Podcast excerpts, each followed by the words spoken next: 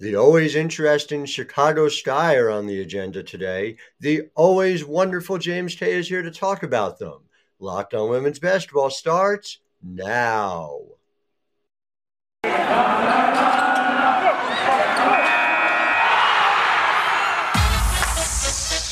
You are Locked On Women's Basketball. Your daily podcast on women's basketball.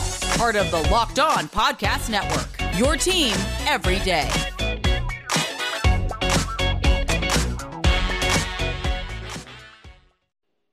Well, hi there, and welcome to Locked On Women's Basketball. Thank you for making us your first listen every day. If you haven't subscribed yet, go ahead and hit that subscribe button everywhere podcasts are found. You can subscribe to our YouTube channel as well. The cost, and I've, I totaled it up, it's uh, nothing, which seems like a really good deal for all of you. So I highly recommend it.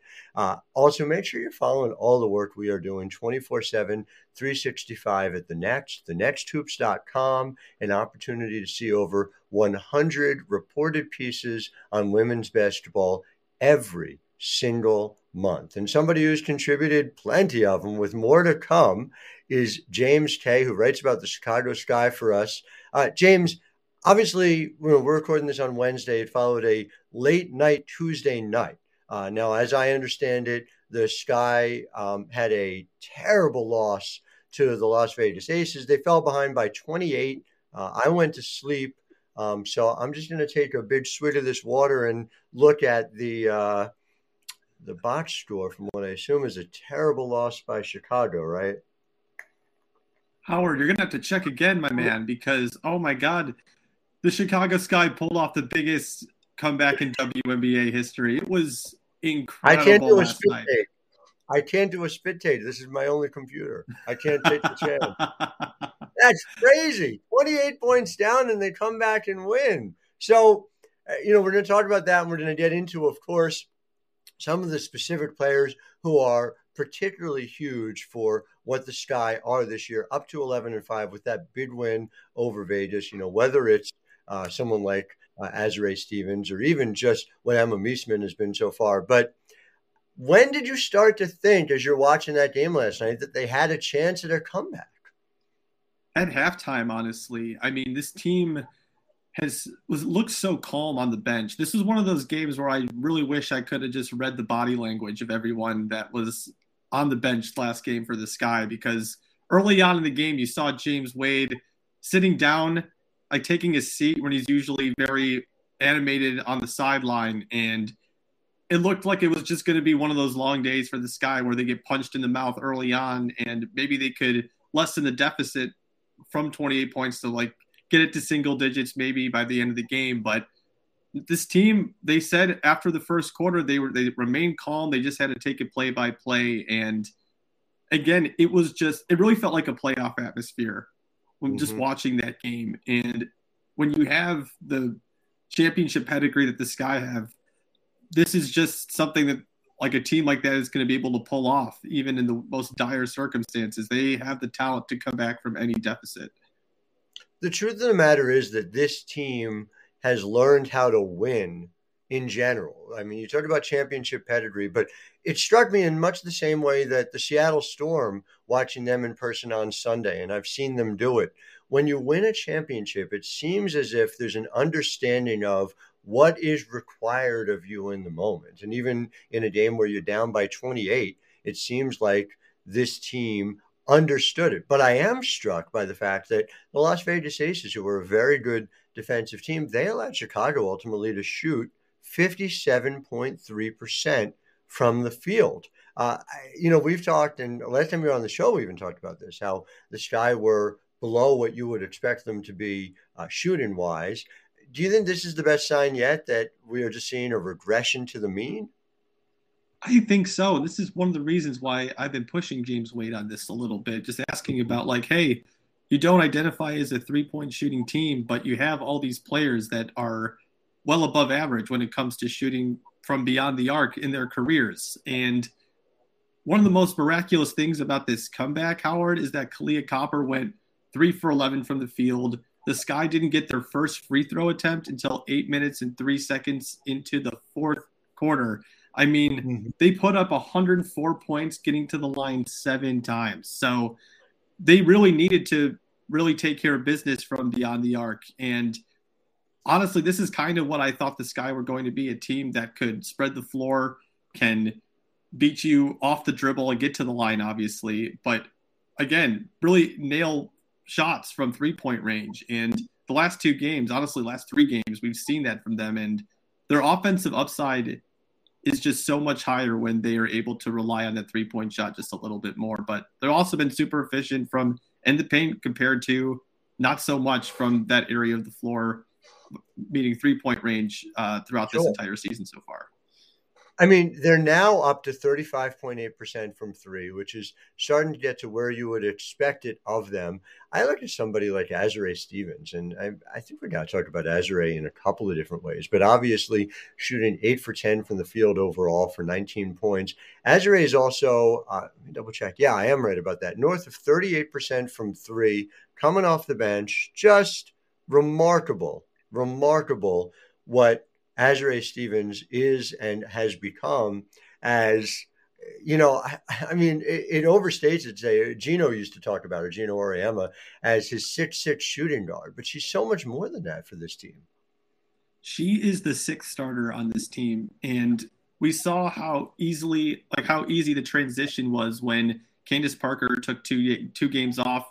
Um, she looked great last night, and but Azurá Stevens was just able to come right back in and be the the five that they needed to really just keep this train moving. And she I mean she started in the playoffs last year, Howard. I mean, I thought there was a good chance just because of how great she was in the postseason last year that the Sky could go more with a three big lineup with Meesseman, Stevens, and Parker, which James Wade has pretty much abandoned since the start of the season um, when Kahleah Copper came back. I think he just values mm-hmm. that versatility. So Azurá Stevens was the reason the Sky were able to keep their heads just barely above water after that first quarter. Because I mean, I forget exactly what she started off in the first quarter, but she had she started the game six for six on the field, and they don't win this game without her last night. She was just phenomenal. When you look at what Stevens is doing, does it scream sixth player of the year award to you? You know, it's obviously a competitive battle for that. Bree Jones is somehow coming off the bench and uh, coming into last night led the league in win shares. The league, not among bench players, everyone in win shares. But it, does Azurá have to be in that conversation? I think so. And it's not even just what she provides on the offensive end. And she's really improved as a spot up shooter this year, just looking more confident. Like, forget the stats for a second. Like, she is mm-hmm. taking more spot up shots, but like, she just looks more confident. And the Sky needs someone like that coming off or coming in after Candace Parker takes a seat, after Emma Meesseman takes a seat, just having that confidence in the second unit when that hasn't necessarily always been a strong seat for the Sky. And it's funny, I I wonder how much I, I kind of wonder if Rebekah Gardner should also be in that conversation sometimes, you know. But like yeah. Azurá is the first person off the bench, so she does obviously fit that mold. But yeah, it's so crazy because I just view her as a starter. So like having that six woman of the year conversation just feels weird just because of how it just feels like she is the the sixth starter on this team.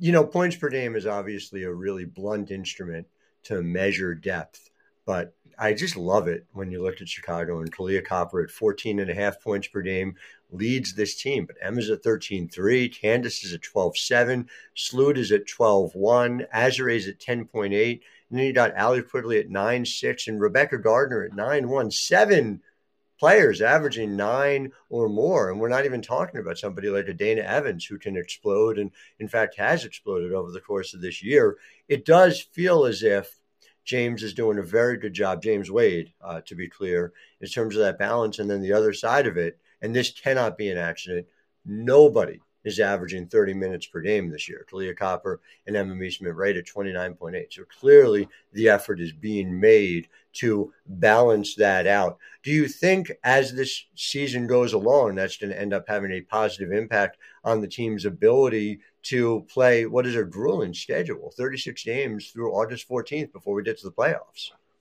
Look, Candace Parker can't take those two games off without there being so much depth behind her. And she practiced when when the Sky announced that she was not going to play in the game that the following day. I forget exactly which one it was. The WNBA season season just kind of blends together at this point. But I mean, she was at practice. She was doing like agility training. She wasn't like she didn't like scrimmage with the team, but you know, after the Fever game, she was doing take like she was working on her post game with Ann Wauters, and you know that wouldn't have happened last year after the, the slow start that they went off to. But now that they've got things going a little bit more, like the vets don't have to play 30, 32 minutes a game. And it's going to be such a huge part for the Sky being able to make a playoff run this year, knowing that you can survive without Allie Quigley playing 34 minutes a game or uh, Courtney Vandersloot having to play 30 plus minutes a game. Like Julie Allemand looked great last night. She had another performance where I think she had what was it? She had she had six assists. I think she had five the day before the game before, and she just provides. She's a, she's such a pro, one of the best players in the world. And when you have all that depth behind you, you're just going to have fresh legs in the playoffs and not have to drain your starting five like we saw kind of with the Aces last night. Mm-hmm. When I'm watching this team, a lot of times I'm saying things like, she's heating up, she's on fire, things of that nature. And I know why. I know why I do it. It's because I have built into me NBA Jam. Uh, I grew up playing the game NBA Jam. Well, it's back. Arcade One Up, the leader in at home retro arcade games. I, I, don't even want to think about the fact that we're calling them retro and how that makes me old. but okay, they're not only bringing the best game ever back, and by the way, that's in the ad copy, but I just think you need to know like it is the best game ever. Like that's indisputable. They've made it even bigger with something called a Shaq Edition machine.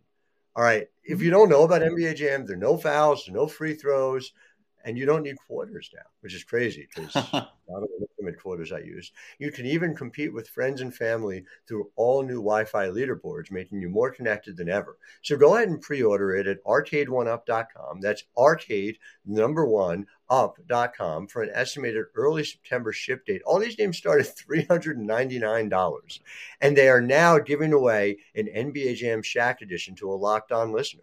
Enter for a chance to win a game console at arcade1up.com slash locked on. That's arcade, the number one, up.com slash locked on. You've got until July 8th to enter.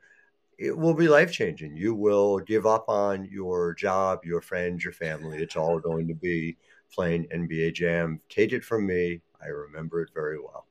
So, oh man, I need we need WNBA Jam by the way, but that's a yes. whole other thing we need WNBA Jam. I mean, all right. Cheryl but we could probably edition. do Cheryl Miller edition. How perfect would that be? Oh my God, that would be. Yes, we need WBL Jam and Meyers Drysdale edition. All right, but that's make sure you're reading our WBL work over at thenexthoops.com.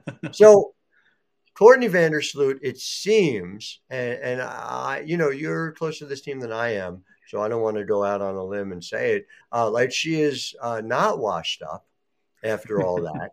um, when we look back now over the past four games, Courtney Vandersloot is averaging 17.3 points per game. She is shooting 57.4% from the field, 58.3% from three, 7.3 assists, two turnovers per game over that period of time. What has allowed her to resume her uh, let's say, slootiness? you know, I asked James Wade before the game about how because Courtney has looked great. I asked him like the last four games, she has looked like she looks more comfortable out there, and I asked just how her right foot is feeling, and she he said that we're back to the sloot of old, which I loved because it does look like she has completely gone up a level, which is kind of weird to say about one of the greatest point guards of all time, but yeah, she has been able to play more too. Like she, there's been a couple of games early on this season where she's playing the low 20s, managing mm-hmm. that foot injury that she was dealing with, and now her and Allie Quigley both honestly um, have been playing more. They've just been playing more after overcoming early season injuries. So yeah, Courtney Vandersloot leads. I think she's like fourth in fourth quarter scoring this year. She's been the reason why the Sky have been able to hang on in all these games when they played the most clutch games this year, and that can be grueling emotionally But when you have a, a floor general like Sloot, who's been in these moments, is not phased by them even a little bit, mm-hmm. you have a good chance of winning these games. And the, the Sky have been able to pull these out just looking at Sloot in the fourth quarter and just asking her to take them home, essentially. This is an 11 and 5 team. Do you feel like 16 games in, this is where you want to be? I want to get into uh, a little bit more about what comes next. But just as we're kind of looking back, 16 out of 36 games, does is this team where they need to be? Second in the WNBA, having an every, every opportunity at playing not just obviously for the Commissioner's Cup, and we'll talk about that too, but playing for a number one overall seed at this point. I think 16 games in, you should feel pretty good if you're a Sky fan about where this team is at. I think the one thing you could point to is just hey, you can't get down in all these games and then make miraculous comebacks. You can't build leads and then have them fall apart and just lose to a team like the Indiana Fever. And it's not like a every team in the WNBA is a tough team to play every single night, but at the same time, when you're the, the reigning champs, you just can't give up leads and expect to go, you know, go on a long playoff run essentially. And I do think though, despite that, this team is just so ready, and they're still get like gelling together a little bit more. Like they're still like Emma Meesseman and Courtney Vandersloot and Allie Quigley, Candace Parker, like that whole starting five. Like they're just trying to figure out how to play together still, and we're seeing that improvement game to game. And when we look at building leads late in the season, if they're still doing that, maybe that's a red flag. But I got a mm-hmm. feeling that just based on the chemistry they've built it's kind of it's they're going to continue to build on like more winning habits and they'll be kind of ready by the time the postseason starts, barring any injuries. It's just kind of crazy to think of them as a team that's still gelling. But again, you go back, you look at this league now 16, 17 games in, you know, Washington played 19, but the Sun and the Aces are right around a net rating of 10. Uh, the Sky are just third, right behind at five uh, but clearly improving as they go. It feels like they very clearly made an argument that they are within that top tier. And I think last night is probably the best indication yet to be able to do what they did. Nobody can argue that the Sky aren't right there in that conversation once again for the best teams. But specifically to the Commissioner's Cup, I know you're going to be writing a story for us about that over at the nexthoops.com. Very excited. Uh, that, that was a fun pitch process. I felt like we had about that. so, Howard's always uh, so great when it comes to our story pitches. It's just like, how do you think? Like, did you think I was going to say no to this? And I'm like, no, but I'm still pitching it to you anyway, Howard. but you do, you, I, I, no, but like, it's just the, the level of excitement, the level of enthusiasm, and the fact that um, it, it it's honestly, like, uh, it's gratifying for me to feel like, all right, I try very hard to think of everything mm-hmm. every day, but I'm going to have blind spots. I'm going to have things that I miss. But to know that this group is always with its eyes on so many different things, it it it is uh, a very comforting feeling to know you have my back in terms of making sure that we are doing everything we should. And so, yes, Commissioner's Cup is coming up. Uh, how much does it matter at this point? You're around this team. Do they care a little? Do they care a lot? Is it significant? Uh, I, I, know James Wade was asked uh, about it after the Indiana Fever game, and I, he had a really interesting answer, right? James Wade has said that the team hasn't talked about it and that it's just not something that it's on his mind. And in the last in person game, there was he said something along the lines, God forbid we make the commissioner's cup. I forget the exact answer that he put up, but it's like, hey, less miles on my team. We're, we're focused on a championship. And I understand that mentality as well, but I do think that some of the reporting that the Sun Times has done that the players are like they do want to win this thing. It's extra money, that's real money. And extra money. Yeah. And you're you know, this is also another like a little potential finals preview here that we have with the Aces and mm-hmm. Sky. And a part of me wishes they hadn't played last night and we could have seen this performance at the Commissioner's Cup just because of, again, it really did feel like a playoff game. And that, you know, that adrenaline you feel after covering a game like that lasts for hours afterwards. So, yeah, I mean, it's going to be interesting. I think the Aces are going to have to make some adjustments. You can't this is the tough part about really relying on the top five players on your team for and this starting five has played the most minutes together other, out of any five person lineup in the WNBA this season. And mm-hmm. when you throw the same looks out there, yes, you're going to have explosions like you have in the first quarter.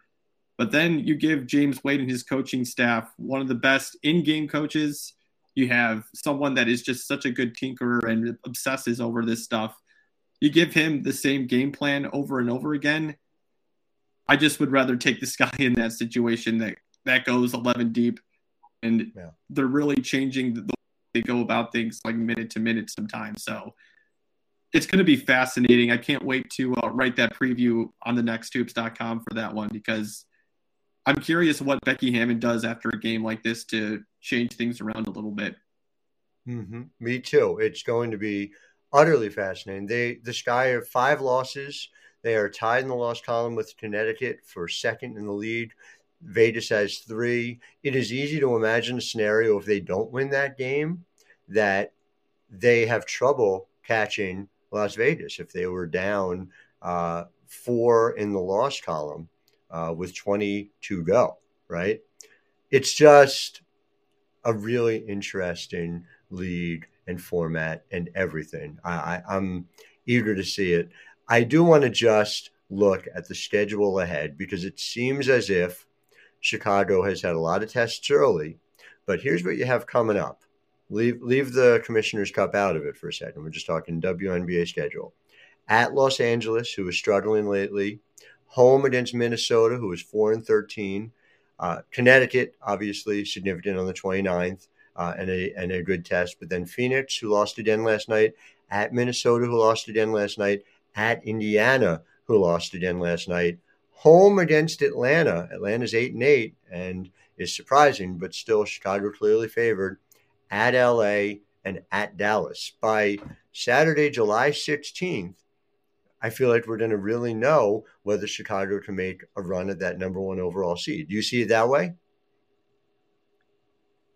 That's tough. I think that this team, again, I think this is the best team in the WNBA. Uh, that's what we're going to be talking about them as at the end of the season because, again, when you can run one through 11 and all these players are, are worth 15 minutes a game and are just not getting it because of how much talent's on this team, I just I, the confidence I have in this team is just really high, and I'm not just saying that because I cover the team um, and I'm around them. It's just you look at the depth, and it's hard not to see them like being able to come out on top in any of those matchups. So yeah, I mean, obviously you want to take advantage of an easier schedule if you want to call it that. Um, you know, those are very winnable games. Minnesota is always going to be tough in Minnesota, no matter how bad the, the Lynx are this year. So, but yeah, I mean, the Sky have a real chance at you know, being that you know coming away with the uh, the top spot in the standings after that stretch. But mm-hmm. this is just not the mentality of this team. It's funny as you cover the team, it's like you kind of get lost in that sometimes. But um, yeah, I, I I think the Sky could easily be, you know, the top team in the league by the end of this year in terms of the standings, and it's going to be a pivotal stretch for sure. It's fascinating to see. Now, obviously Chicago is a sky town, but I, am not sure if you've seen this, James. But uh, there's a new startup league uh, that's been uh, made available for men to play professional basketball. It's called the men NBA. are allowed to play basketball. Not only allowed, but in fact, uh, they're being paid for their services. And in the NBA, uh, they're holding a draft uh, tonight, Thursday night, June 23rd. Um, the Chicago, sorry, the Bulls, the Chicago Bulls, are the local outfit in the NBA. Uh, and they are, according to the, well, my goodness, says they're picking 18th, and there are 30 teams. That is hard to believe. As, is it too late to enter the draft? Um, I think for you and me, for various reasons having nothing to do with uh, paperwork, it is too late, I'm afraid. But that said, the ultimate NBA mock draft picks have been made. And if you search ultimate NBA mock draft, you can get over 50 insiders, the Odyssey sports experts, the draft experts of the Locked On NBA Big Board as well. There's a five episode ultimate NBA mock draft underway. So make ultimate NBA mock draft your second listen today. Uh, obviously, make sure you come back to us tomorrow. We're going to have a great show with Sabrina Merchant, who has a podcast of her own, who does wonderful work covering the WNBA over at SB Nation. Somebody I'm proud to call a friend. James Tay, proud to call you a friend. Wonderful that you're a colleague. Keep doing all the great work you're doing. For those who are listening and not seeing your name on YouTube, it is at James underscore M underscore K. Listen to his Skyhook podcast read all his work over at the Trib, and of course, read him at thenexthoops.com, along with all of our other incredible contributors. I am Howard Megdal, wishing you all a wonderful day.